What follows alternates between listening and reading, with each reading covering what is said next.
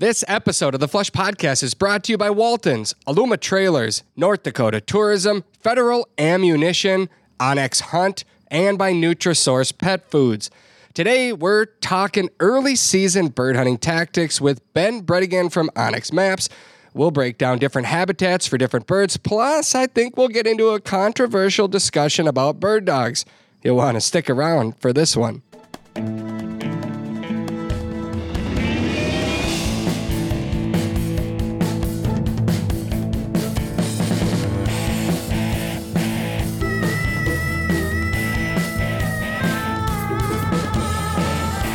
Welcome to another episode of the Flush Podcast. I'm Travis Frank. I'm your host, Brandon Morton, as always, as our producer. Today, I am sitting at the house of my bird hunting buddy, Ben Brettingen. We've both returned from some pretty epic adventures. We can get into that, uh, and we likely will. We have a lot to talk about today. Hunting season has arrived.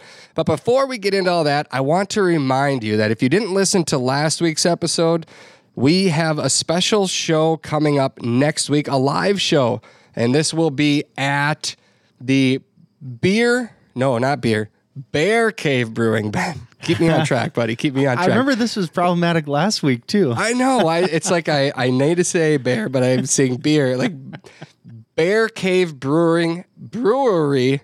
No, try again.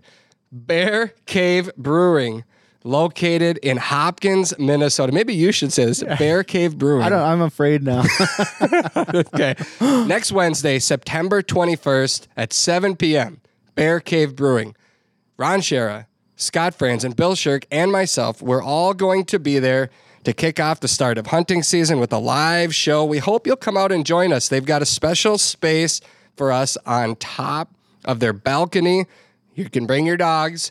And they've got more than 50 tap beers, hard seltzers, cocktails, wines, and Neapolitan style pizzas. Uh, we haven't done a live show since Pheasant Fest, but it was awesome. It was so fun to hear your stories and to come up. You can be in the show, you can ask us questions.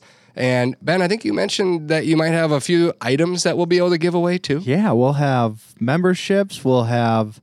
We've got a bunch of new hats in, so you'll be the, probably the first ones to see the new OnX hats. Sweet. Yeah, I'll be there. It should be a great time. I'm- coming? I'm, coming. I'll be I thought there. you'd be hunting. I should be hunting. well, you're a new dad Yeah. now too. So, congratulations on the new baby. How's everything going at home here? it's uh, it's the most difficult job I think uh, I'll ever have. Yeah. But it's it's it's a complete mix of every emotion possible, Yeah. from pure frustration to like the most the highest most ridiculous level of love ever and like do that within 30 seconds so Welcome to fatherhood, my friend. It's Yeah. a, it's an awesome journey, and pretty soon you'll be hunting with her. And Oh. if you have more, you know, if God blesses you with more, you know, I mean, it's just such a fun, fun journey. I'm excited for you, and you know, the the fun that or the challenges just make it all the sweeter, which. I think probably gets us into today's discussion. Should we start with how do we want to start? Whose journey do we want to go down first? i don't know we can start we can start with the tough and then go down to the flat land and take it we can ease on down into that Well, I think um, if you haven't listened to last week's Flush podcast, I, I hope you will because Eric Locker and Evan Withrow, um, they we kind of talk through what it takes to go on an extreme mountain bird hunt from their perspective, and those two are some of the craziest hunters that I have ever hunted with because you know we hunted through rain, we hunted up and down mountains. Uh, it snowed on us. Um, you know, the the temperature swings are so drastic. I'm wearing a t-shirt one minute, five minutes later it's snowing, and I've got a, a stocking hat on and three jackets, and the wind is blowing. And um, just to get yourself in position to be there is half a day. You know, Yeah. like you're committed to this unreal climb. You know, the the first day we hunted together was the way that I would recommend doing it, um, and that's have a Alaskan bush pilot fly you in somewhere to get to the elevation or the place that you want to start hunting. And hopefully that pilot can fly you back home at the end of the day. Because if you listen to our discussion, our first day in Alaska, um, it it was not how we planned, but you have to have a lot of plans because the weather changes so fast. The night before we were planning to fly in, the pilot came over and he's like, "We can't go tomorrow," and um, or he told Eric that can't go in. It's the ceiling is going to drop, and then we're not going to be able to get out. And that's realistic for these guys, and they have to factor in, which I want them to because it's my life. Yeah, right. I, you know, I bird hunting or plane crash. You know. Uh, Yes, exactly. So Eric goes, Well, what if you drop us off and we hike out? Which, you know, that took out seven miles of hiking up mountains roughly for that particular day. Um, however, in Alaska, they blow up roads. I mentioned that. Uh, we got stuck because there's a one way road that we didn't know about. And that road closed at 8 p.m. And we had no idea because we didn't drive there. We flew in. And so our ride came to pick us up. He's like, We got to go. We got to go. So anyway, it extended our, our day by like four or five hours before we were finally able to get back to our cabin after the hunt. If we could have flown back out, that would have been the most magical day ever because the birds are there. They're spectacular. The landscape is stunning. Um, you know, and they're gentlemen birds for for Yes. pointers. They like to hold in these patches of willows or um, thicker thicker pieces on the tundra. The tundra itself is just like I have been constantly retelling the stories. I, you know, like even if I would have had to climb the seven miles that day, I, it would have been worth it just for that one day. The second day, um, we we didn't hunt the second day because we got rained out. We couldn't get where we needed to go. The third day, we we set a plan, and that was a full hike day all the way. Um, it's just so important. I can't stress enough boots, good boots, and then you know just having the these big packs that would allow us to carry all of our gear. I ended up transferring uh, parts of my Chief Upland vest. They've got the MOLLE system. Uh, you can move your attachments, shell pouches, all that stuff. So I took those off and I put them on an Eberlestock. Uh, it's a carrying pack. So if you're like on a big game hunt, you basically have to prep like you're uh, going on a big game hunt. Yeah, that's what we like. You were we were talking about. It was just yeah. I mean, this is not like oh, let's find the best upland boot. It's like no, there's there's not an upland specific boot Yeah. that is going to cover this. Like you, we're talking Kenetreks, heavy duty, crispy ankle Yeah. supports, Lowas, whatever. It's just it's a it's a completely different game. I showed you a couple of videos, and it's hard to do justice to what the terrain really is like unless you're there. Uh, there was times where we found birds, you know, seven, eight hundred feet on top of this cliff, and it's like we got to go.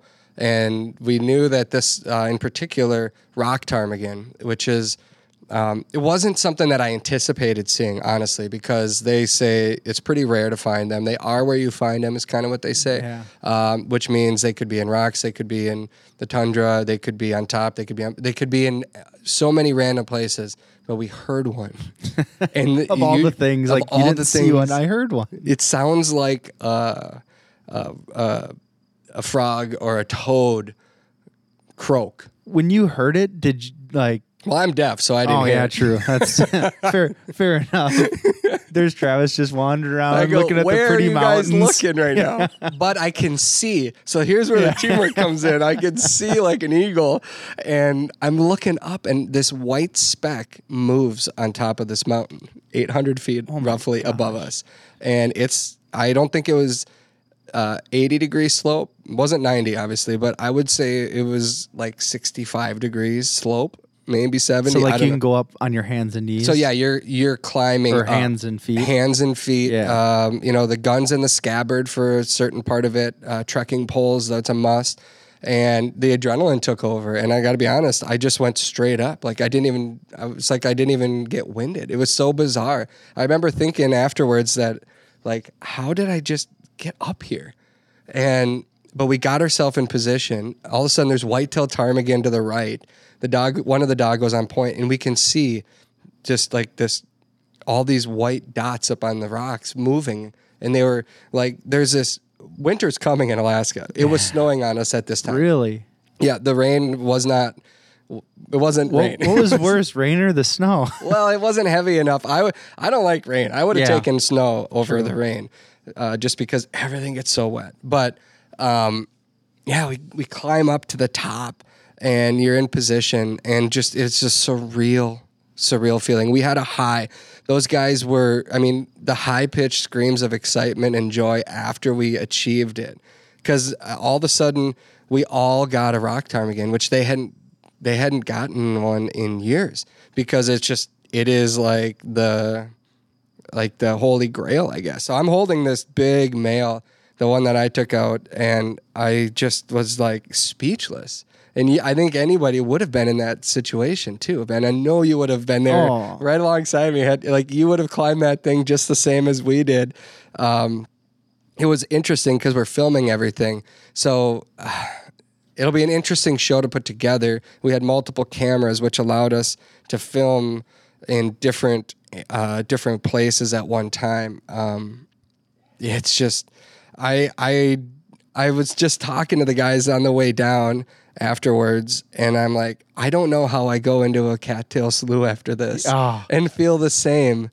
I don't know. I, I it ruined it ruined me. I feel like I don't know that it's something that I would do every single day like those guys do up there because well, the, first of all, they can't do it every day because they were hurting too, which made me feel a little Yeah, bit better about myself. um, but they they're dogs, you know, it's tough. So they space out their their hikes in and What do they do in the mean? What do they do in between the grouse, like ruffed grouse hunts? There, yeah, he texted me yesterday. He got the three different species of grouse in Alaska. So they went on a journey. They gave their dogs a day off, and then they went up uh, uh, central Alaska somewhere, and they shot ruffed grouse, spruce grouse, and sharptails yesterday.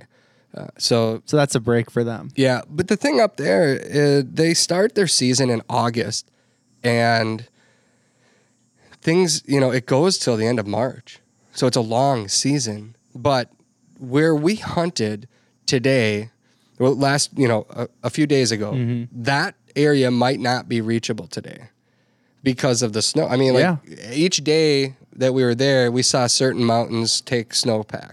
Um, you're hunting by glaciers. At one point, I'm on top of this peak and I look eye level across the canyon at mountain goats. Man, And just behind them is a glacier. Like it's just, uh, it's just so surreal. were you above the mountain goats and you could have called them lazy? Look at you, lazy. Well, it gives me a whole new perspective for Yeah. big game hunters in the mountains. It really Yeah. does.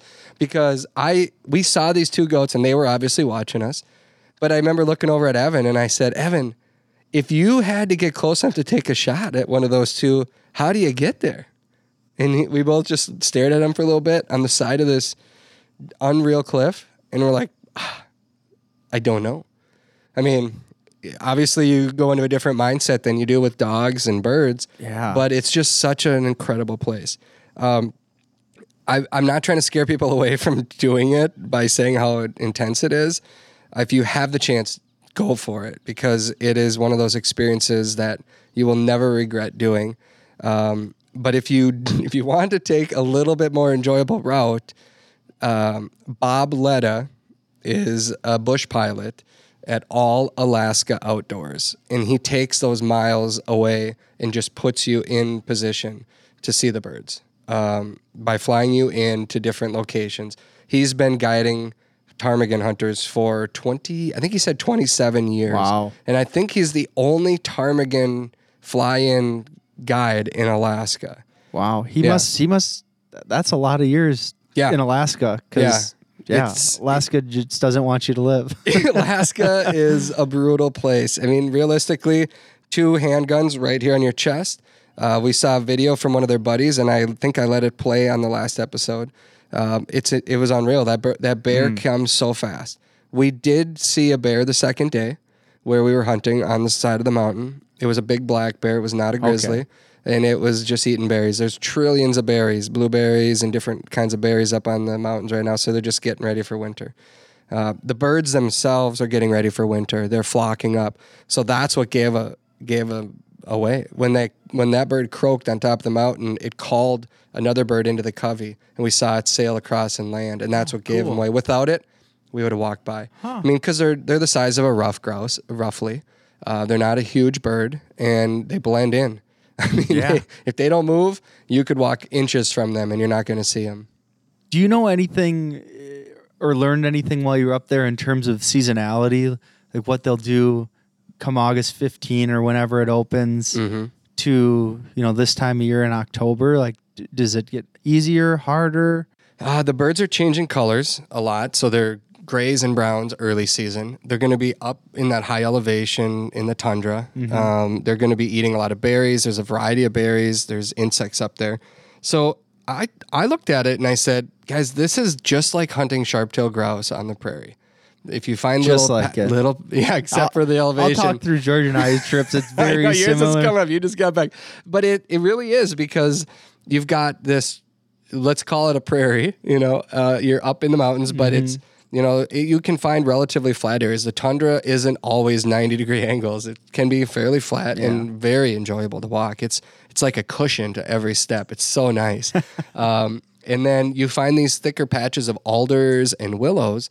And where you find the thicker patches, you find the birds. So it's it's very similar Yeah. to a, a sharptail hunt where if you find the patches of berries on the grass, you're going to find birds a lot of times. So in that way, it was very similar. Now, in, in a couple days here, those spots are going to be completely gone, covered in snow. Last year at this time, it was when we were walking down last week. Eric said, "Last year, next week, which would be basically about the time this podcast Yeah. comes out."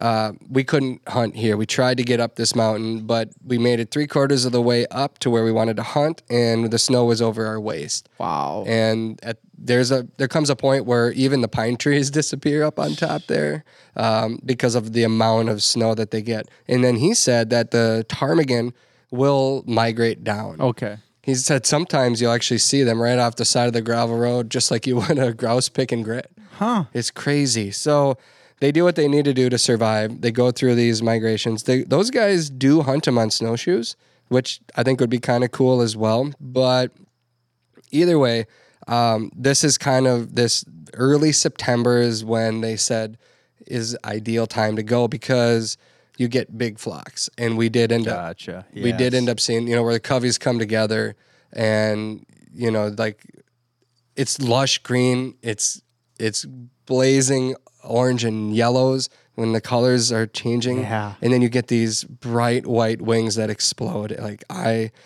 i am obviously still excited about it i told so many stories but i enjoy telling them and reliving them and i've looked through my photo albums like more than I think I've ever done before because I'm just like, wow, we made it there. You know, and the misery meter was high many times. And I remember telling Peter, cameraman, this will be something you're going to remember forever. It's going to suck at certain points. I promise you. Um, but you will look back on it and say, that was awesome. You forget about forget about the bad times, and all of a sudden you're like, Yeah. yeah, I kind of want to do that again. Yeah. I would go back For, in for a- you, I would go back in a second. for Pete. Yep. I would I can't stress enough the gear, light rain gear. We're not talking your heavy Simms or Gore-Tex. Um, Eric said get light Columbia rain pants and a light rain jacket. You want it light, light, light. You can put it over the top. It doesn't weigh you down. Extra clothes. I mean, just the stuff to survive if you needed to spend the night. Bear spray on my holster. They had handguns. We, you know, I mean, you think about all kinds of things that you don't typically think about. Yeah, it just sounds like a uh, one of those trips where you can't go into it haphazardly, can't. or you're going to have a bad time. Yep. You've got to have your T's crossed and I's dotted, and Mm-hmm. and make sure you're ready for it. Yeah, I've actually been throwing around the idea when we air these this this show. I've thrown around the idea of of taking a like a step out of the hunt and just do a quick. Here's everything that we learned and that we needed to do this successfully and safely, because it's it's different than a hunt that we would normally do in quite a few different Yeah, ways. if you forget something on a regular hunt, it's like, huh, shoot. Yeah, the inReach, the GP, Yeah. the satellite phone, and that in itself, um, I did, I did fall, you know, on that rock, uh, rock ptarmigan. Um, I slipped on this rock and it, I landed, and it like kind of started a sort of mini avalanche type thing, but um, when I landed on the sharp rock, like my knee is still sore. Had anything happened, um, you know, like there was, I was holding the bird, so there was blood on the rocks right there. And they didn't know if it was my blood Oh. or the bird's. So there was like this moment of kind of panic. And and I, I, when I landed, I got, um, really lightheaded. I don't know if you've ever taken a bad fall before where it's like, I'm not going to pass out, but Just I give me a can't second. stand up yet. Yeah. So I, I just stood there, you know, and we are, give or take, seven, eight miles from our vehicle. Not easy point. miles. Not easy miles. Yeah. It's several hours basically. And so there's just moment of, okay, is that your blood, Travis, or is that the bird? And I'm like, I'm, it doesn't look like I'm bleeding through my pants, but I need a second here to just like let my body recover from the crash. And then I s- pulled up the pant legs. Sorry, mom, I know you listen to these podcasts. um, I pulled up my pant and I, it was not my blood. And I was like, okay, Thank God. there's no gash here that we need to worry about. But we were prepared for it. Yeah. You know, I brought a variety of different tapes. Um, good Give old- your dog first aid kit. You could have stapled yourself shut. yeah. Yeah. Yeah. I mean, those are real things. Mm-hmm. Um, yeah. So anyway, pretty pretty wild. We're 20 minutes into this conversation. I was not anticipating talking about my adventure. I want to talk about your adventure, Ben, because you just came back from Montana. Mm-hmm. Opening day in Montana, 180 degree different from what I experienced. Probably literally a hundred degree difference in temperature too. yes, yes.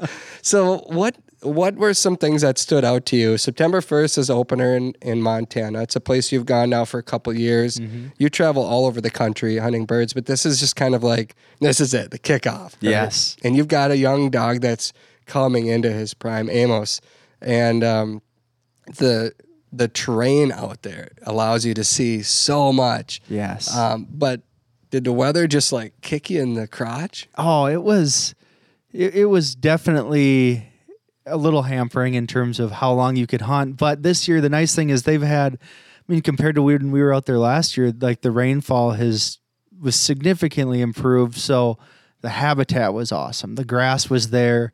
I remember driving around last year and, and looking at good spots that we found on OnX and just saying, nope, like that one's grazed, or they just completely hayed that pasture, uh, you know, to feed cattle. And this year it was like if if it looked good uh, on the map, or you even thought there were going to be birds there, there were going to be birds there. And I didn't know if it was going to be one of those situations where it all looked good, and so it just spread the birds apart. But uh, the hatch must have been fantastic. A lot of young birds. Uh, so, I mean, we were we we beat the heat most days because we were done by eight eight thirty in the morning. So Yeah. that was really nice. Well, it's interesting. The heat out there, obviously, it's intense, but the nights cooled down. I want to say I was checking the forecast, looking at what you guys were dealing with out there, and it looked like it got down to 48, 52, something like that each night. Yeah, in the beginning, I mean, I think opening day was a hundred and three or something like that. Unreal. So that was brutal. I mean, we had to one one of the days we had to bring the dogs inside the cabin just because we couldn't find any shade for them, and like we're gonna cook them in their kennels. But yeah, the, the nights nights were in the fifties for sure. We had a couple nights were in the sixties, which makes it rough to wake up in the morning and you only get two hours maybe to run the dogs. But I think then the day after we left, it was a high of like sixty two. So Oh my it's gosh. like, dang it. Yeah, the day we we left Alaska, it was sunny. The first sunny day they've had in two months. Oh, that's how it always goes. The day you leave is the best day. Yep.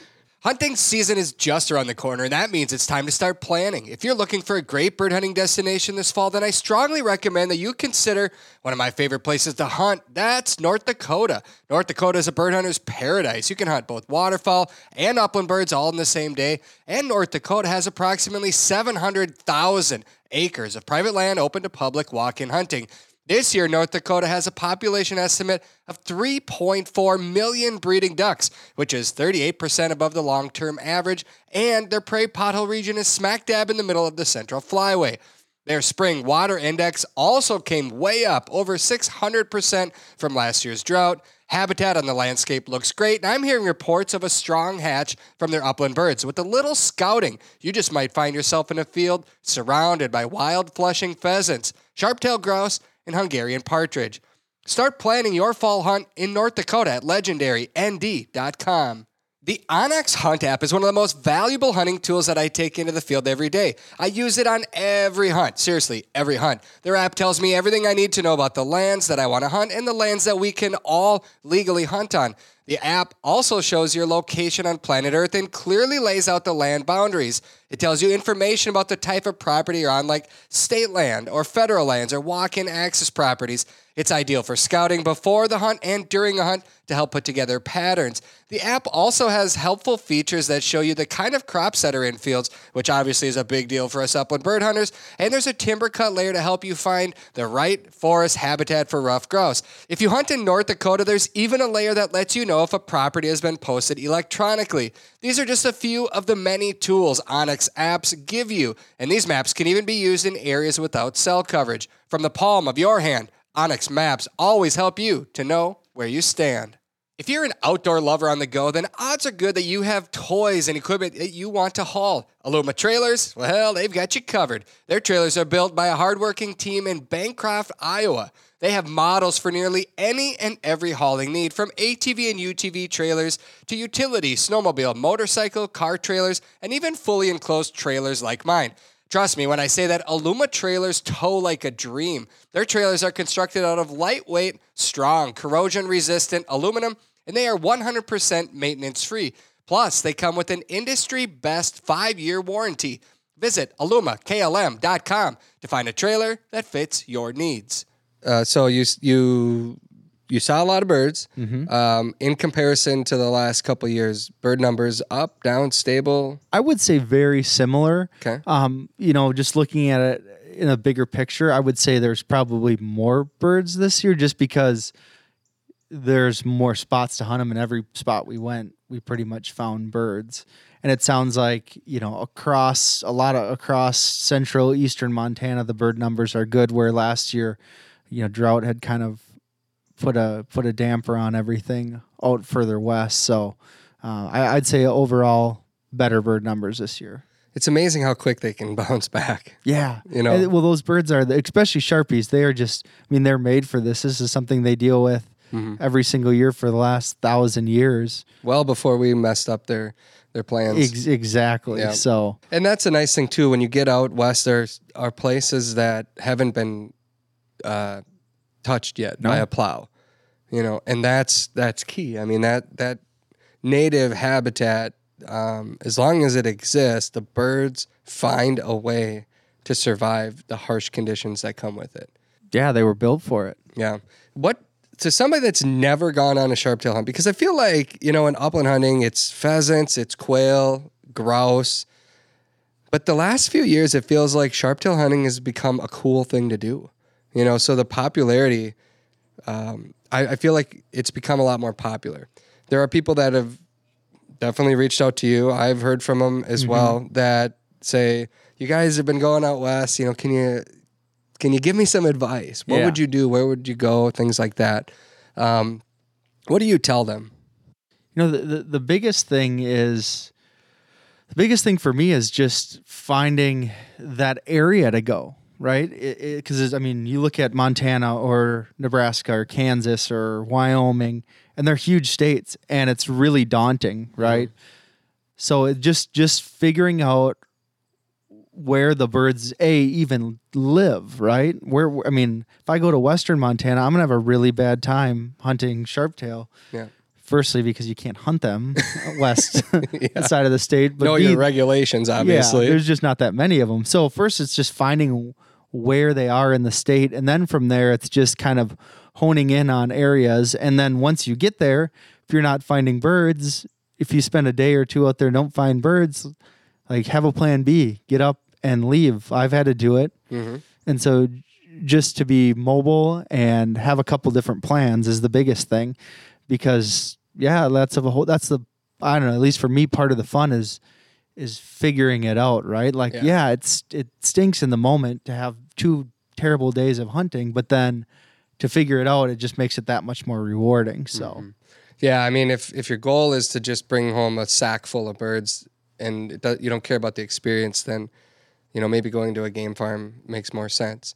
But if you're if you're looking for the challenge that comes with trying to figure it out. That's where so many of of us, you know, uh, for me, and I know for you and the rest of our friends, we we just love the challenge because when you get that bird, like the high fives are real. Yeah. like the joy is real for everybody because, like, hey, we just we just figured it out. Mm-hmm. You know, and that's the fun of being able to go to some of these places out west because sometimes you get into a a block management area and you're talking hundreds of thousands of acres. Yeah, I mean, as far as you look, it's just sprawling, endless. And that's Montana. You know, you go to Wyoming and you've got, you know, each state has their different uh, BLM or different places that you can go. And for sharptails or for sage grouse or, you know, some of these uh, early season birds, um, you know, North Dakota just opened as Yes. well. And I think South Dakota opens this I believe- Saturday, I think.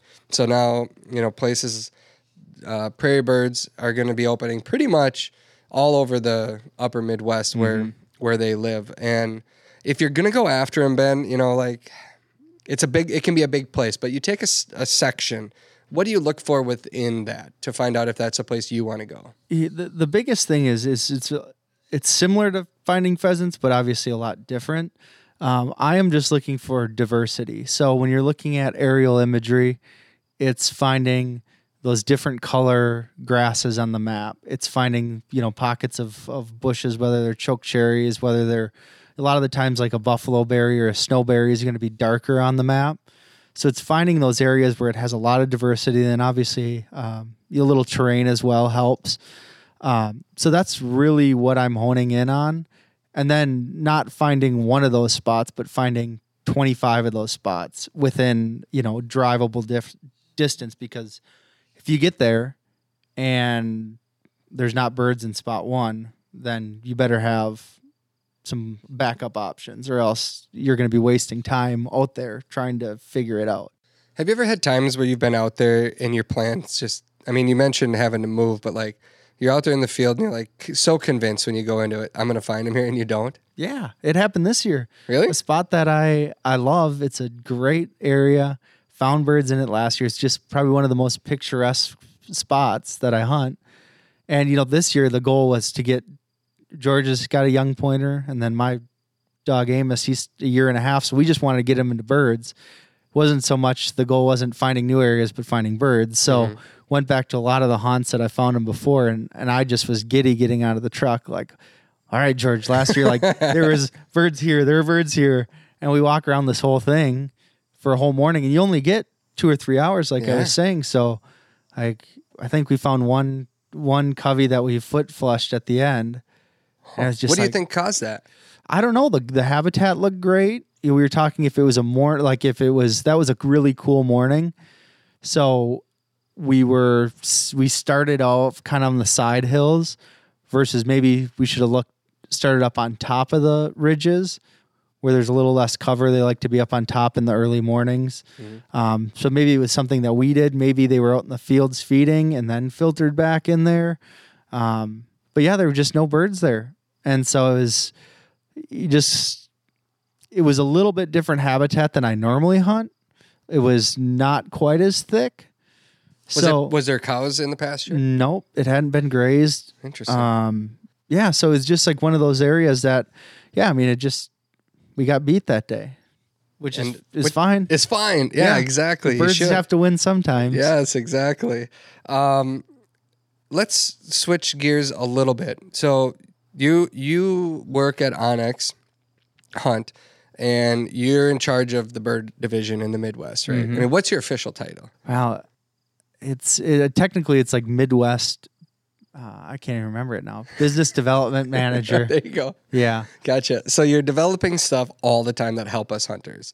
What what's new this year for OnX that people can expect to see when they open up their app?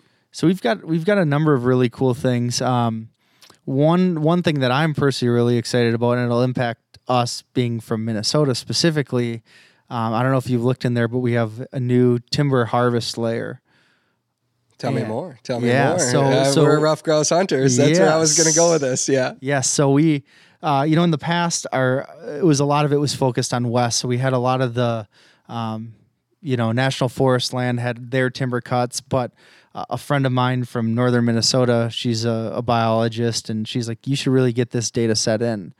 And so I was all over it. How does it- that work? So you go to the state, the state has that information, right? Yeah. And you're how do you how do you work that to make that It's magic. I, I, that, well, I know like last year when North Dakota trespass laws went Yeah. digital, you know, we were talking about it and I was talking to Mike Jensen over there and I don't know if you ended up talking to him to connect all the dots or somehow all of a sudden boom, there it is. It's on your OnX app and you can find out who posted their land electronically. And similarly here, like somebody's recording that data and is it this in the state? Yeah, a lot of it is the state. So like we're not going out and and you, we don't have the information for say, Sure. timber cuts, but a lot of the you know, slide some money under the Yeah, rug type thing. What are you doing? Yeah, so I mean it's all publicly accessible, but the problem is unless you have a program like ArcGIS or Mm-hmm. it's just hard to make sense of all of it. I mean, I think when it first when I when my friend first told me about it,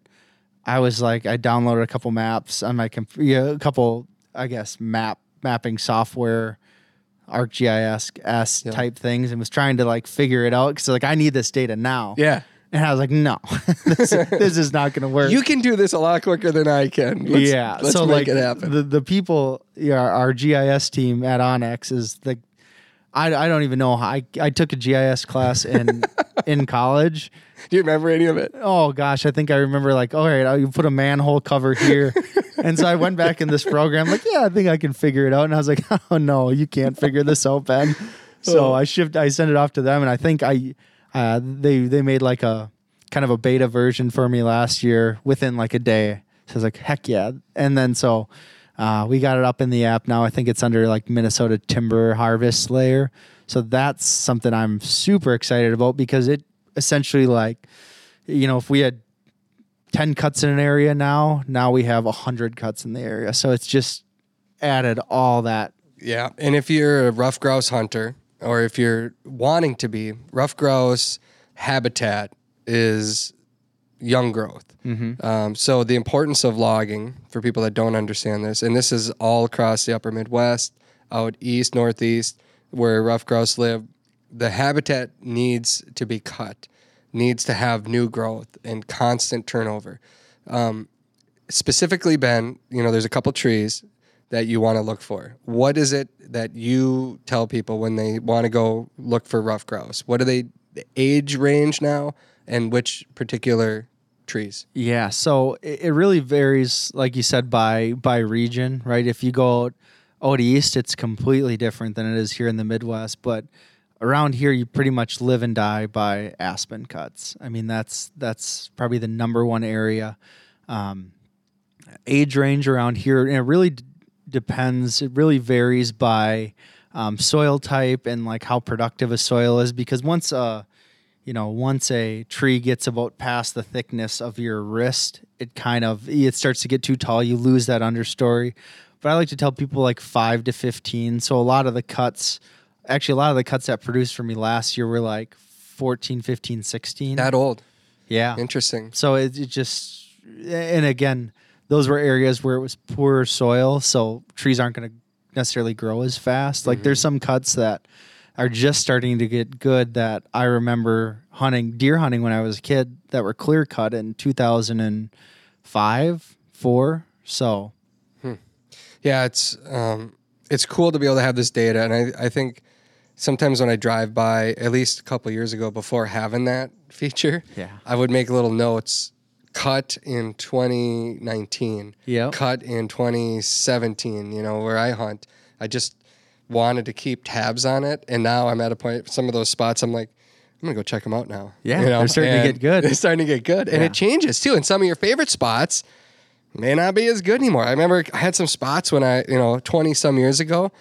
There's probably not a grouse on that property anymore. that's the part I love about grouse hunting, though. Yeah. It's you, like it forces you to go find new stuff. You can't go And gets right back to that same, uh, the joy that comes with figuring it out. Yep. It's so much fun. Early season ruffed grouse. and now Minnesota opens up this weekend, I think. Yep. And Seventeenth. yeah, the amount of leaves really can hamper. You might get a lot of, Yes. you know, but you might not even see that bird.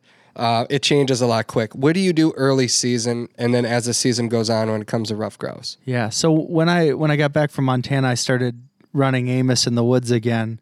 So I've been out a few times now, and and I'll start off by saying the bird numbers should be fantastic. It should be a great year for ruffed grouse hunters. I know. I think they.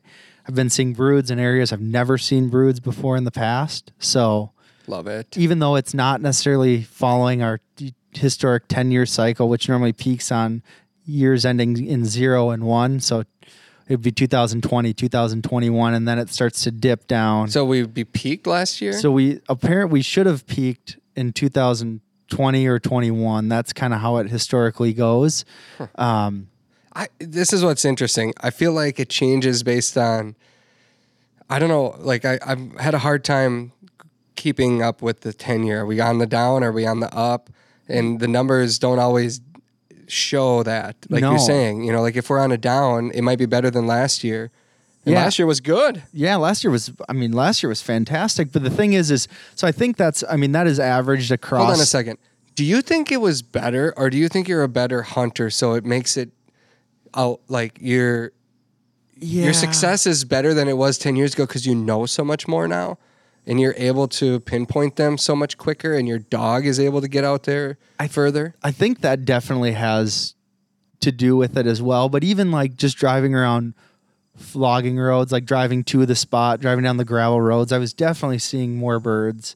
And and, and I took a you know uh, essentially a five year hiatus when I lived in Mississippi. I, I can't think I came back a couple years to hunt grouse, but um, I think a big thing too is that that's an average. Like that ten year trend is an average, probably across a state or region, but mm-hmm.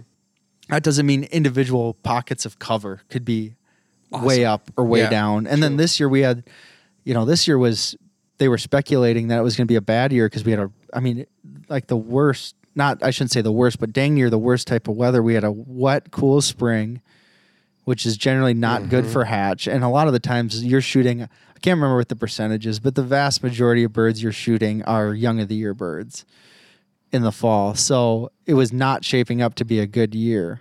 But, you know, I think what I'm seeing is I'm seeing a lot of full broods of, you know, 10, 11, 12 birds in it, but they were really young. So kind of my thought process is a lot of those birds just, um, late hatch the late hatch, yep, because Do you there's know- young birds now. will they like a pheasant will they have a second or third No, they will not. They will. Interesting. They will re-nest, yeah but they will not have. They will not have two broods. And actually, I don't think pheasants. phaesants don't Yeah. either but if their brood doesn't Fails, make if they'll it fails re-nest. then they'll renest up to three times Yeah. i didn't know if ruffed grouse were the same Yeah. So so the thing is, is what I've been seeing is at least with broods having, you know, 10, 11, 12 birds in it, that's generally an indication of that is their first nesting attempt. Because otherwise, if you go, if it's a second attempt, you're going to see less four, five, six little ones Yeah. just because they have to invest so much energy into it. So that kind of, for me, points to late hatch and the bird numbers have or should be good. So Hmm. Yeah, Well- we, we've been running into a lot of them. So Ah, that's exciting. I I don't know if I I mean I think I enjoy the the changing of the seasons and you know like you go from like break down what does your season look like cuz you you hunt a variety of birds in a variety of places. yeah. So I, I'll normally start off on the prairie out, out west, chasing sharpies, just because that's the sharpies and huns, because that's the first thing that really opens up. Now, maybe next year I'll be doing like Alaska, because my friend Travis had such a good time out there. You're, do it, man. Just do it. That's all I got to say. You Yeah. won't regret it.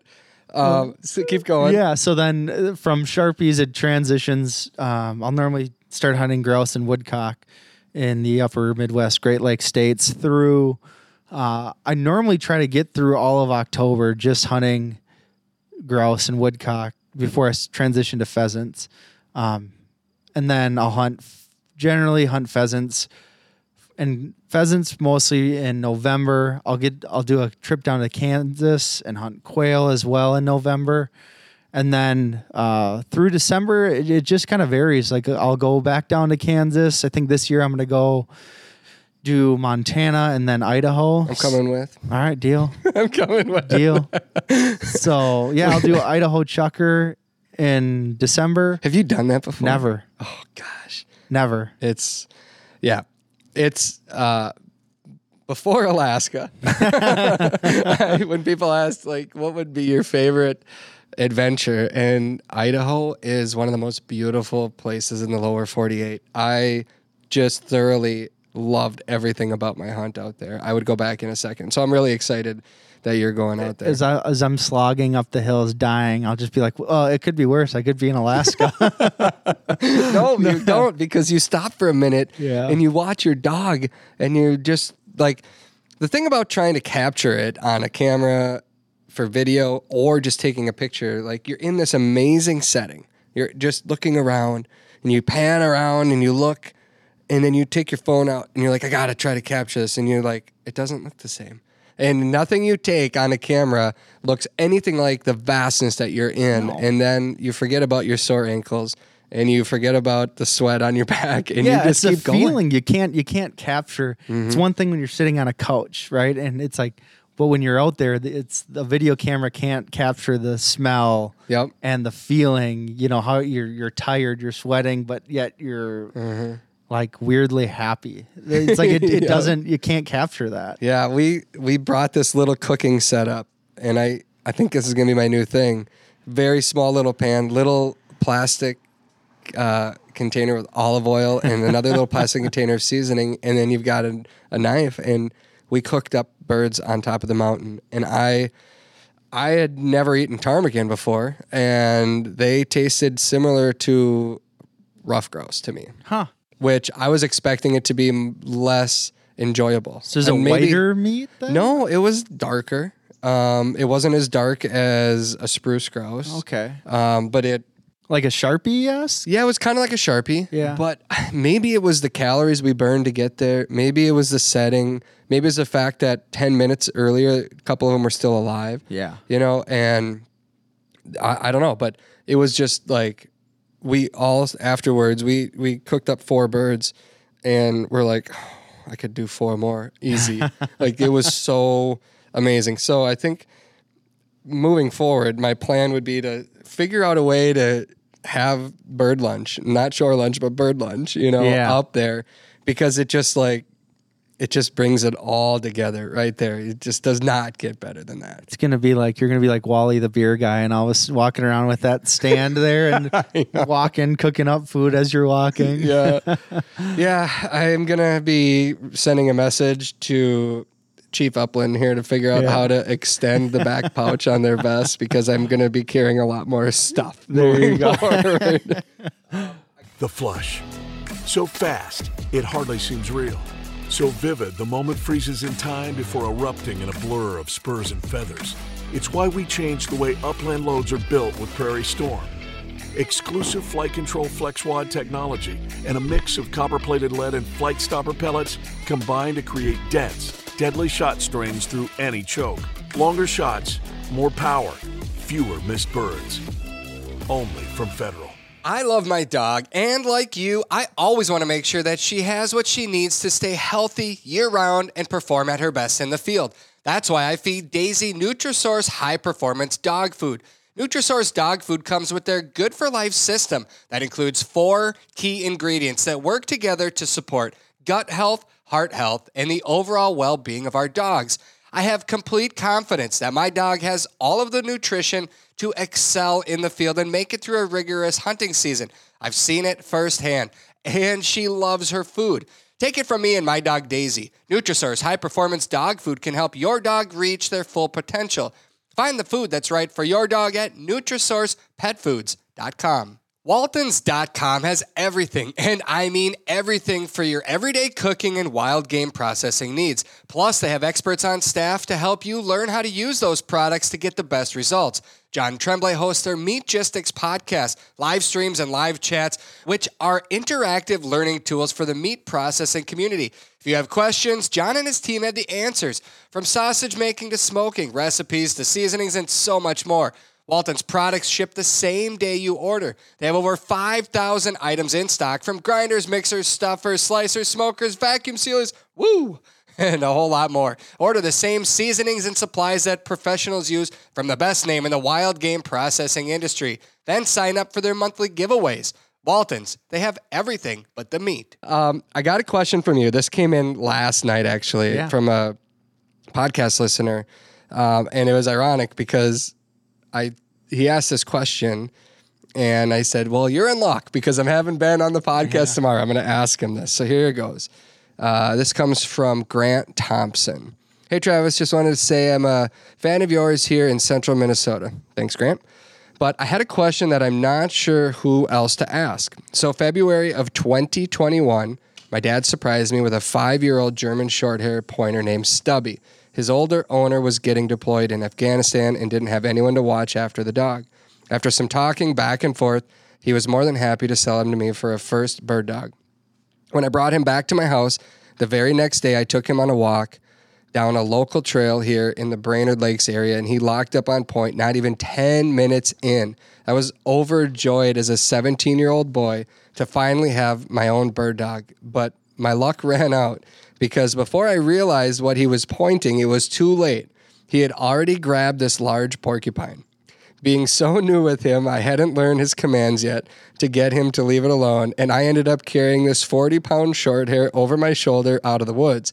A long ride to the vet and 60 plus quills taken out later left me with a very swollen short hair. But we got through it and developed a strong bond that day and over, or that day and over the summer. We trained and played every day. I had never pheasant hunted before, but when 2021 season rolled around, we were after them. Him and I chased roosters all fall through the Minnesota prairies. This year, I have a new goal, but also a problem. I recently listened to your podcast with Ben Brettingen on being a more confident bird hunter. And if you didn't listen to that, when did we record? Maybe last winter? Yeah, yeah. Was that a fish house last Fish winter? House Yeah. podcast. Yeah. Yeah. yeah. Okay.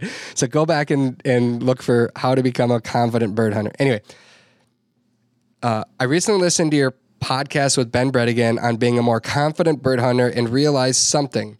Stubby and I are as confident as ever chasing roosters, but something I have avoided is the grouse woods. This year, I want to get Stubby on some grouse, but I have a terrible fear about running into another porcupine. How do you deal with anxieties when it comes to dangers in the woods? Mm. That's a really good question. I told him I would ask you. I was not. I was expecting it more like a tactical question, like what do you do about porcupines? Well, you and I pulled several out Oh, of your yeah. German dogs because they love porcupines. yeah, man, that I was not expecting that. Yeah. that's good. You know, it's it's something that I deal with all the time. Like to be honest, like Anxieties or Yeah. porcupines? anxieties, land porcupines. I've got German dogs. yes, yes. Yeah, I- I- whether it's you know you're you're driving out you're driving out to Montana and oh this tire's wearing a little funny. Man, I don't want to add a new set of tires to. Is my dog limping? Like, what's that? Like, it, you know, like there's always Something in the back of your mind. something like like with Amos for example like you know he had a stint last spring where it was it's called like ra- they call it rhabdo where it's essentially protein breaking down in your dog like potential liver failure Mm. I don't think that's Amos had that yeah like I, I don't as a pup. yeah I don't think that's the case like I don't think he actually has it but like you know all of a sudden you're looking at him while he's peeing. It's like is that is that too dark brown? Like does he have this again? So like for me I I get it. Like there's always something in the back of your head. And kind of my philosophy it's it's like all right are you going to do something about it? And if the answer is no then it's like okay why are you worrying about it? Like if I was if I'm worried about it it's like all right well either like in this case like all right go to the vet ben or if you're just going to ride it out like don't like okay you can't do anything about it. Just put it in the back of your head. So like with with porcupines um in this particular case like getting into the grouse woods it's almost it's the confidence to know that you can deal with it when it happens because again as a german dog guy it is going to happen like i'm just going to tell you that it happened thankfully knock on wood it didn't happen to me this year but Really? yeah, which First is time in a while. First time, which is fantastic. But the guys are with, I think they they have German dogs. I think they got into seven. So I keep uh, some tools in my back Mm-hmm. pouch, and we've plucked many a quills out of dogs before. Yeah. What do you tool wise? What do you recommend? So I mean, the best thing you can have. So I've got a pair of just like regular hemostats, and then I've also got a pair of needle nose like pliers that you use mm-hmm. for, for fishing or whatever. Just one's a little bit more surgical, the other's a little bit more brute force. Yeah. and that's you know some guys will carry like them a dowel rod with a string so you can s- stick the dowel rod in their mouth and then wrap the string around the back of their head to keep their mouth open but i i pretty much just you'll either put a leather glove and then stick my hand in their mouth because they're not you know my dogs are generally okay with it So tools are very important, obviously. I think maybe I would add to this the importance of of constantly touching your dog. Mm-hmm. You know, like when you and I and George had a podcast last spring about the foundation. Yep. Uh, touching your dog's feet, touching every part of their body so that they're comfortable with it when the time comes that you need to go to work in Yes. the field. They're not they're not fighting against you, making it even harder yet. Ye- so that's a thing that you want to do a lot of. Touch every part of the dog's body, mouth, everything yeah regularly. Yeah, for sure. Um, yeah, the having the right tools, but then like, you know, when it happens, like it's just a matter of all right, take a deep breath. Like the nice thing about porcupines, it, it's it's it stinks. It's awful. Like, but it's now it's happened enough times where it's like, yeah, it's no big deal. Like, dang, dogs gotten into porcupines. I know how to handle it. It's not a big deal. You don't have to bring them to the vet. There, you know, there's there's instances where yeah, you definitely should bring them to the vet. But for the What, most, what would those be? well, you know, you you you get a dog that has five six hundred quills in it. like it's face. Have you seen that much? I've seen pictures. I saw a Oh. dog. Well, one dog we were out with last year. Like this dog's sole mission is to kill porcupines, and it will kill. It will kill them. Like normally they just jump at them, Yeah, and then they learn real quick not to. but I think I we I watched. I don't know. They said they pulled four or five hundred quills out of this dog. I think the most I've had was maybe 150, 200. Dang, that's a lot. Yeah, and it's nice to have a, f- a friend there to help you out. Like hunting by mm-hmm. yourself and having that happen. Like the nice thing is when you're another back to like the anxiety question. Like when you're with somebody, at least for me, it really seems to like just help dissipate some of that because you have someone there to share in the, you know, not only like the ups, but then help you Yep. when things aren't going well. Yeah, if if you're if you get into um, some situation and your buddy's calm next to you, Mm-hmm. it really helps bring your level back down. I've learned as well. Like, nope, your dog's gonna be okay because Like, they we'll think about it. they think about it's like like being a parent. this is funny when you're in a big group setting and all of a sudden a kid starts screaming and crying, and all parents are like. Is that my kid? Yeah. And then all of a sudden you realize, oh, that's not mine. and then you just like you go back Yeah. down to your normal level. You can think clearly. Now the other parent who Yeah. actually has that kid is like they're up there with that child too. But you can think clearly. Yep. You know, so you can help. And that's the same thing with your dog being mouthful of quills. Somebody Yeah. else like George coming over and being like, "Take a deep breath. Yeah, It's we'll get okay." it figured out. Yep. And I, you know, I think, you know, when I, gosh, I pulled some quills out in some random places, you know, Mm-hmm. in mountains and different, like, just take your time. Mm-hmm. Make sure you get all of them and you don't want to leave them in. Um, even if it's just a little tiny one, it can, you know, it can they migrate. Yes, exactly. So interesting point of like that was something initially when the, my dogs were getting to porcupines, I was just deathly afraid about because you, you know, you go on the old WebMD and instantly you have cancer, you're gonna die. Like that's pretty much like I stubbed my toe. Oh, yeah, you have cancer, you're gonna You're you're, gonna die. yeah, But it's never as bad as the internet says. no, never. So so I was out and I had Annie got into him. Kind of same situation. First day before the even season started. This was last year with Annie, and like sunset. Like oh yeah, is gonna be a heck of a run. Like knock the dust off here and ten minutes in porcupine. It's like shoot. and she had a bunch and I had a couple like uh, up by her eye. So then the next day I brought her in and I was just asking the vet and she's like, yeah, we see, I don't know, 100, 200 dogs a year in the in the fall with, you know, that get quills. And I was like, well, do you have to worry about the ones that are in there? She's like, I've seen thousands in my life and I've never had a problem with them migrating. Really? So like, yes, it does. You want to get them all out, but like, don't let it, So don't, for don't lose sleep at night. so for Grant, I think the advice is go hunt. yep. and it might happen again. I've also heard from people that the dog learns their lesson really quickly. One Wow. of two things happen. They're. German dogs, Travis. yeah, I know, but some of Yeah. them I've heard goes one of two ways. One, they're not going to touch it again.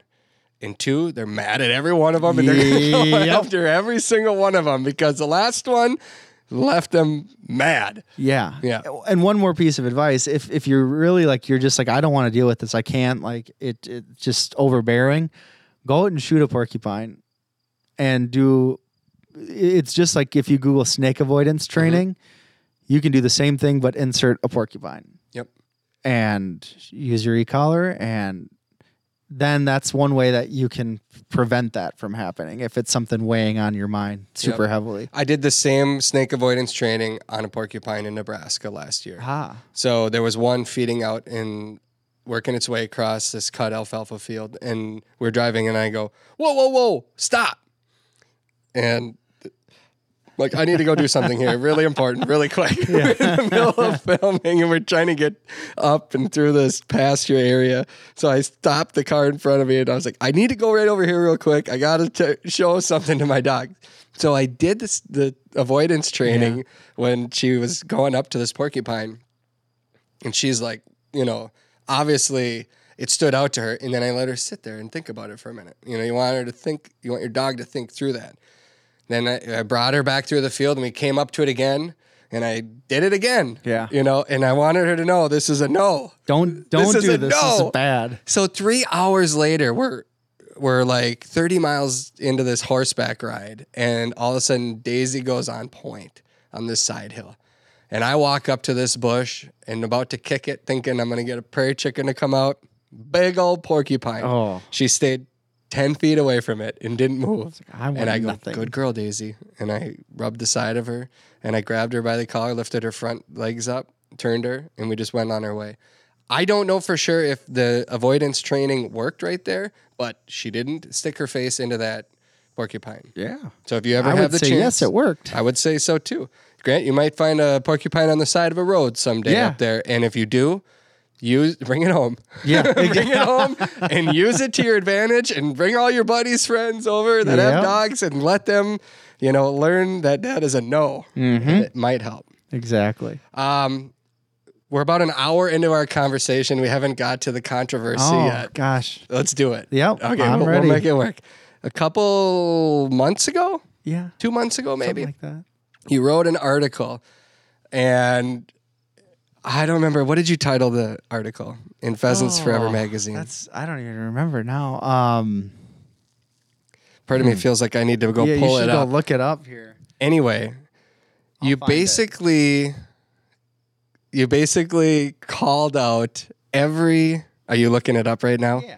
Brandon, tap dance, play some music. Do, do, do, do, do. Let's see if I can actually find it. You're looking. Oh, it was called so the story was titled A Kennel Divided. Okay. Tell me about this story.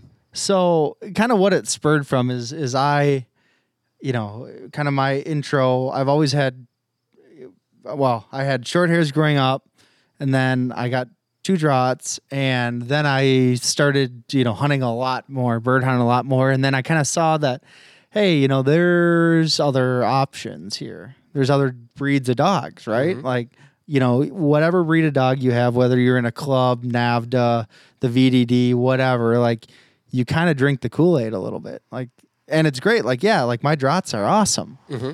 but then like you start to get out and hunt with other people, and it's like, man, there's there's more opportunities. There's more- other dogs out Yeah. there. Yeah. and so I that's how I ended up getting Amos, my pointer. And so I was like, I should write an article, and I was feeling a little spicy at the time. It was awesome. I loved it. so I wrote it for the Quail Forever Journal, and I I I was emailing with Chad Love, and I said, Chad, this is going to be a little controversial. He's like, I love it, mm-hmm. and I I sent it to him, and I said, Hey, if you need to edit this or want me to rewrite it, like, go ahead. And I think he sent an email back saying, No, it's great. And Chad's a little spicy too, so. he loved it. and he's yeah so he liked it and then you know i it went out in the magazine first and it was quiet i was like okay you know a lot of people a lot of people especially in the like the, the bird dog world sent me messages saying like man this is spot on article i love it and then it was posted online and then the comments then came the out. comments so did you go to read it? Did, was it hate mail? so, so well, somebody tagged me in it. Somebody tagged me in like I think PF or QF posted on the Facebook page, and all of a sudden, by the time I got to look at it, it was like like 170 comments. I was like, "Oh, I No must way. have touched a nerve here." I knew you were going to. Yeah. I, I remember texting you. Have you heard anybody any comments yet? And you're Mm-hmm. like, no, quiet yet. yeah. So I mean, uh, for for for you that have, haven't, you haven't read, it, yeah. yes. Tell them why it's so controversial. Yeah. So kind of what I did is it was comparing and contrasting the dogs and um, kind of m- my take on it is like there are only X amount of breeds A- as tr- just straight bird hunters. There are really only three or maybe four breeds of dog you need, and that's setters, pointers. I forgot to mention Brittany's in there, but Brittany's are also acceptable. okay. And where would they be? Where would they fall in? What's that? Where would they fall into your like? Would it be setters and Brittany's? You put them set- together. setters, setters, pointers, Brittany's. Okay. and then like as as a if you all you hunt are it's just just straight upland, like I, those are the only three bird dogs I think you need. And somebody with the lab curses you Yeah. right now. So so now now defend yourself. so now with like let's take um you know if you hunt like the reason i got a Draht is because i duck hunt Mm-hmm. i duck hunted i bird hunted i blood tracked deer. And so it's like okay that fits that situation. Like my Drahts they're not the best. Like if i want a pure bird dog like they're not the best at it. Like my They're, they're good, yeah but they're, you're They're- saying they're not. they are not the, best. pinnacle. Yep. Like if you want a true bird dog, get a pointer, get a setter, get a Brittany. Like those are the best. You That's what they're compared it- bred for. You compared it in like a football analogy. Yeah. You said you don't send a linebacker out to cover a wide receiver out wide. You, Just like you don't put a you know a, a cornerback on the line of scrimmage to go duke it out in the cattail swamps or Mm-hmm. whatever hunting ducks. Um, and, so and then the, a caveat. I think I put this in the article that'll probably a lot of people like glossed over, but it's just it really depends on your goals, right? Like I wanted a pure bird dog that I don't care, you know, it, what he's like at home. He's great at home, by the way, but um, with the pointer, like I just want a pure performance machine. But there's people that get breeds for out of nostalgia, right? Like I grew up with this breed, like or you know I just like the way they look, and that's fine. But don't kid yourself saying that this is the best breed for purely bird hunting because it's not. So it's it, so then you're basically saying, you know, to kind of help people understand a little bit more of this article, go read it if you haven't. Mhm. It's I encourage online, you. It's online. It's great because it makes you think a little bit. Um, and I have had the very, um, you know, like I'm grateful for this opportunity to host this TV show and Mm-hmm. podcast. But what it is, uh, what it has allowed me to do is to see all of these breeds in the field over the last seven, eight years since I've been doing this. And most hunters most hunters will never hunt with that many different No. bird dogs. They're going to hunt with their dog. Maybe their buddies have the same. Mm-hmm. And those are the people they hunt with. So they they love what they have. They don't know what they don't know. And, so then when the when the Heisman comes up and they're putting up the stop sign and defending this is the breed and it does all these things, it's possible that they haven't seen a different breed in a different situation. Maybe it's, you know, like your pointer is flying through the prairie, finding dogs at five, six hundred yards that are finding birds at Yeah. five or six hundred yards and locking down point, not flinching. Somebody with a lab out there that's quartering beautifully, hunting great, they're covering different amount of terrain. You're covering Yeah. you know, like 500 times the amount of ground, in that your dog is excelling in that scenario. Yeah, and and, and somebody out there doing that, like if you're happy, heck yeah. Mm-hmm. Like I don't want to rain on your parade, but don't come and tell me that your dog is better at it. Yeah. Do you think people do that? Oh yeah. Yeah. Well, no, I mean not directly. They don't come to your face and say like, Yeah. yeah, my dog's better than you, but Yeah. like they'll start bragging on their dogs. Which everyone does. It's like I your do kid too. too. Yeah, yeah, we all do Yeah, it, and that's great. Um, but the reality is, and this is what this gets back to the point of the article. The reality is that there are dogs that are bred for different scenarios, Mm-hmm. different landscapes, and they can excel in different Yeah. places and not so much in others. You know, like your Drahts are pretty good at most things, but you say they're not great at anything. Yeah, they're, kind of a, a jack of all trades, but a master of none. Mm-hmm. Um, so eh, yeah, it's like if I'm gonna blood track deer, I'm gonna go get a teckel or some dog that was strictly bred for blood tracking. If that's all I did, same thing. Like if I'm a waterfowl guy, I'm gonna get a lab because that's what they're really good at. You know, even like uh, maybe George will argue otherwise, but like if I want to go kill pheasants, I'm probably not going to bring Amos. Like if I'm going to go punch through cattail sloughs, I'll probably bring one of the Drahts. I can get them to work closer.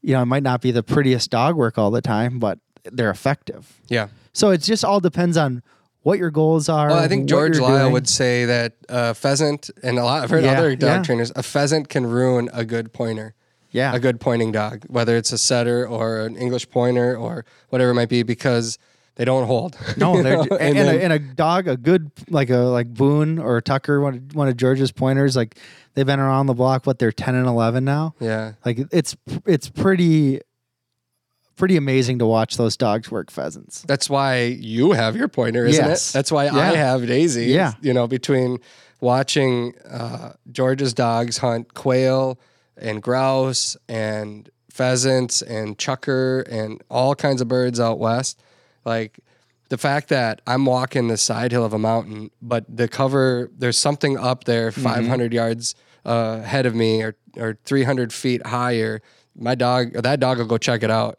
Whereas I don't have to go there with a, a short Yeah. ranging dog. I, I was talking to George about this. I, I don't know if you remember. We were in we were hunting with it was you, me, George, and Custis in Montana, and there's a rock pile in the middle of the field. And I I look over and say, I wonder if there's any birds there. George is like, Well, all right, I'll have. I bet Boone will go check it out. And it was Yeah. like 500 yards away. And sure enough, that dog made a loop all the way around that. approached it from downwind Yep. side. And yes, I mean, when the dog knows what it's doing and how to hunt out there, you get, I mean, that is what that dog is Mm-hmm. bred for. It is so cool to watch. But at the same time, you know, like I look at my dog and when I put her in cattails, it's misery. yeah. It is, and I and I stand by it. Like she's not. Yes, she's gonna find birds. Yes, she's gonna point some, but she's so used to the range and getting out, and in that kind of cover, Minnesota public land, like they just don't, or even private, but they just don't take pressure. yeah, they don't. So then, you know, she'll get them up out of range. She's trying to hold them, but they're running, and she's like, "How Yeah. close do I get?" And so it's this constant trespass. Now, if I had a dog that is working 20, 30, 40 feet in front of me, hunting like crazy, now when that bird gets up, it's within range. So there's definitely uh, a right place. I wouldn't say right place. Like, yes, she can do it. Yes, I'm going to take her out and we're going to go, but it's not her strength. No, it's all. like that. You know, that's honestly a great spot for a lab. It right? is. I wish I had a lab for that. Close, bu- bust and cover. Mm-hmm. But again, it's like all all depends on what you do and what your goals are. Um, but kind of like the the main one of the main threads for the article is like, it, it just I, people are so kennel blind. yeah. Like, and, and I, I fell into it with the Drahts. Like, I thought they were God's gift to the world, but they're not. They're yeah, they're good at what they do, but so just like take a step back and like I encourage you go hunt with other people with different dogs and and s- I mean you're the king of it. You've probably seen more dogs on the ground in different situations than most people will in their lifetime. It was a struggle for me because I saw so many dogs in their element where they should be. Mm-hmm. And then I was like, I want that. But what's realistic for me? Where am I going to hunt the most? Mm-hmm. And that should determine what kind of dog I get. And there's times where I look at the high powered, far ranging 800 yards she wants to run and check what's over the horizon. It's not perfect for a Minnesota 40 acre WMA because she's done covering that before most people even get your legs, you know, like Yeah. And I'm like, oh, this is it, huh? Yeah. Daisy's gonna work. She'll tell you what's here in three Yeah, minutes. We'll exactly. be done. Yeah. All right, that was fun. Let's uh let's uh, go do something else. yes, yes, exactly. No, it's definitely an interesting article, and I I agreed with a lot of the points. I'm not ever going to tell somebody that their dog isn't great. It's like telling someone your kid's not either. I think it does. It is worth taking a look at your breed and your situation, and if you are going to get a dog, think about what you're going to do with it. That mm-hmm. should determine what kind of dog because there are certain dogs that have been bred for the exact scenario that you're looking for. Some of them are pretty good, Yeah. not great at at all things are like you said. Yeah. I mean, I'll let I'll let them read your article. It's it's thought provoking indeed, controversial. Hey, what was the what was the argument that went 170 responses long? So if you read this, at some point in the article, I, I state like, oh, yep, this is gonna, this will probably get out. I'm gonna ruffle some feathers. There's gonna be hate mail, and I think what did I say? It was something like, don't don't tell me that your dog is gonna do better than this dog. And then of course, here comes the flood on Facebook, Yeah. posting pictures of their dog saying, oh, my dog is.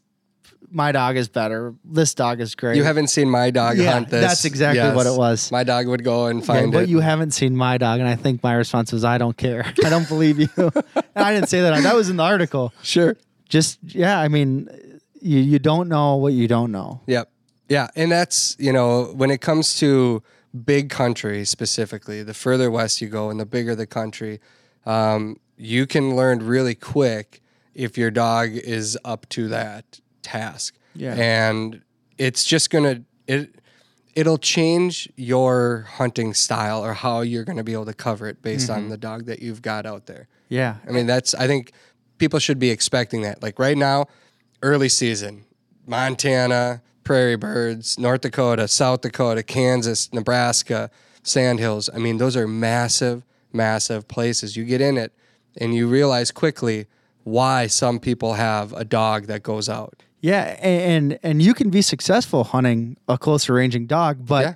It is not the best tool for that situation. You're trying to hammer a nail in with a oversized crescent wrench. And you're, not going to get there. It's yeah. just, yeah. Yeah, exactly. So it works. But again, if if you're happy, if you if you love your dog, you're happy to hunt behind it.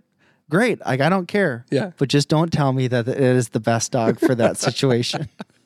Somebody's going to tell you that Oh, theirs is sure that- better than yours. I'll be not, and I wouldn't say you're not saying your dog is the best. I'll leave it at that. no, no, my dog is not the best. Like I, I am would love to hunt with your dog all aware. Season long. Amos is a machine. It's just I love watching that dog. Well, I will- You've done an amazing job. We'll end it with this. Uh, you know, you've got a dog, and uh, this dog has come a long way. But how old is Amos? Amos is uh, a year and a half now. What is your expectations of a year and a half old dog that you've spent time with?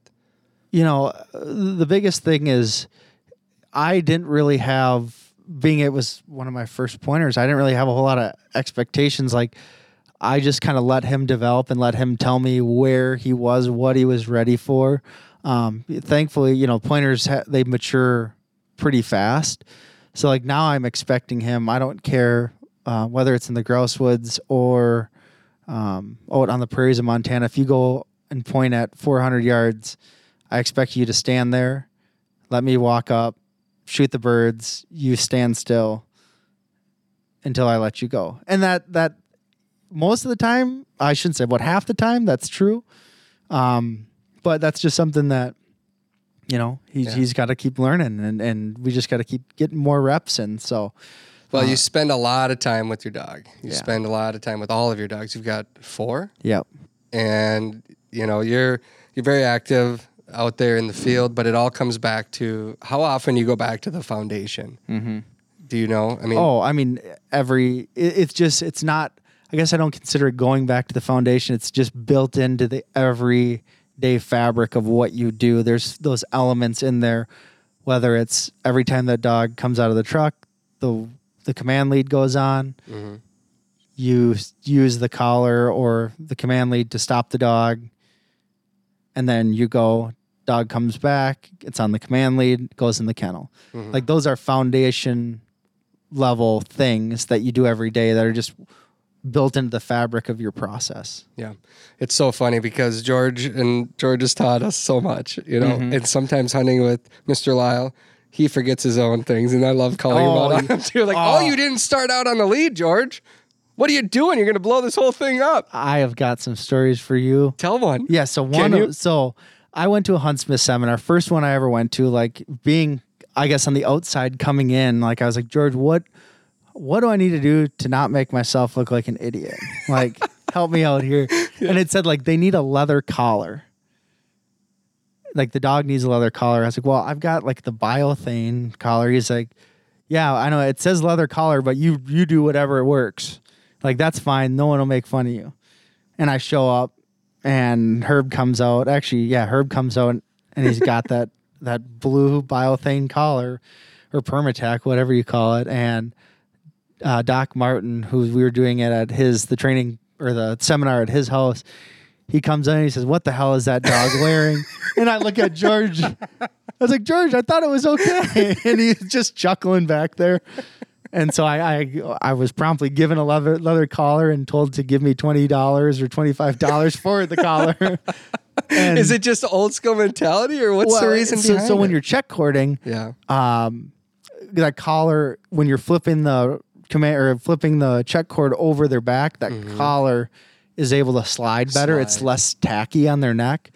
Um, so fast forward to the prairie of Montana. We get out there. We're sitting at the truck, and here comes Rip. His new pup. Yeah, his little his pup, year old now, and what does that dog have on there? An orange biothane collar. No. I've got. The, I took a picture of it with him in it. ah, George Lyle, you fraud. yeah, and and oh, and I just lit into him right away. oh, good for you. And I think his excuse was, "Oh, this is the only one with with uh with the nameplate on it." I said, "Your your leather collars have nameplates. He said, "Oh, well, those say Marshall or whatever, and not where I live now." Oh my gosh. I, I was like, it. "George." wow. So I'll have to show. I'll have to show you that picture. That's one of many stories. All right. Well, a lot of that could be an inside thing because we spend so much time hunting together. But George Lyle has been on several podcasts, just like you've been on several podcasts. Ben, I encourage you if you've not listened to them to go back. Mr. Lyle shares unbelievable wisdom with us all the time. Uh, we're grateful for his guidance, his wisdom. He's a heck of a dog trainer. He learned from some of the best in the dog training world, and we're grateful to have a mentor like that. If you have the opportunity to friend uh, a wise mentor like George is in our lives, oh, the value of having that is just you can't put a price tag on it. No way. So we're grateful for George, and that's why we get to rip on him. exactly. Yeah. Exactly. Ben, uh, best of luck to you the rest of the hunting season. It's off uh, with a bang, obviously. You've got a, a lot going on. Check out the OnX Hunt app. Depending on where you're hunting, there's something in there that will make you a better bird hunter. You and I do not go hunting without it.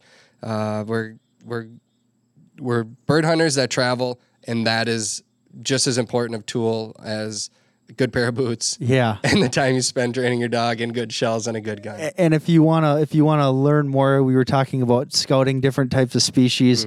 Um, we've been doing master classes on Mm-hmm. Right, yeah. on different species of birds. So um, if you go on the OnX Hunt YouTube channel, you'll find all those recorded, or you'll get if you're if you have OnX, you'll get emails periodically saying, "Hey, um, we've got a couple coming up, uh, scouting and hunting for pheasants, grouse. Uh, we'll have a quail one coming up." So. Nice. Um, and I- if I've they, learned if they, a ton. If they can't join live when you're doing these, they're they're going to be there. they'll post it. I think we did a, a prairie grouse one with Tyler Webster and Marissa Jensen. That's up on YouTube. There's a number of them. They all go up on YouTube, so you'll be able to watch them. Cool. Awesome, Ben. Thank you. Uh, again, Appreciate it, Travis. best of, best of luck as we go. I can't wait to hunt with you and Amos and the rest of the crew. Likewise. All right, we'll be back next week with a live podcast from Bear Cave Brewing in Hopkins, Minnesota. We hope you'll join us. Ben's going to be there. Yeah, you can you can come and tell me if uh Yeah. if how good your dogs are. If you want to give flack to my face, I'll be there. I'll happily I'll happily take it. All right, there it is. We'll see you there. Uh, we'll be back next week with that live podcast.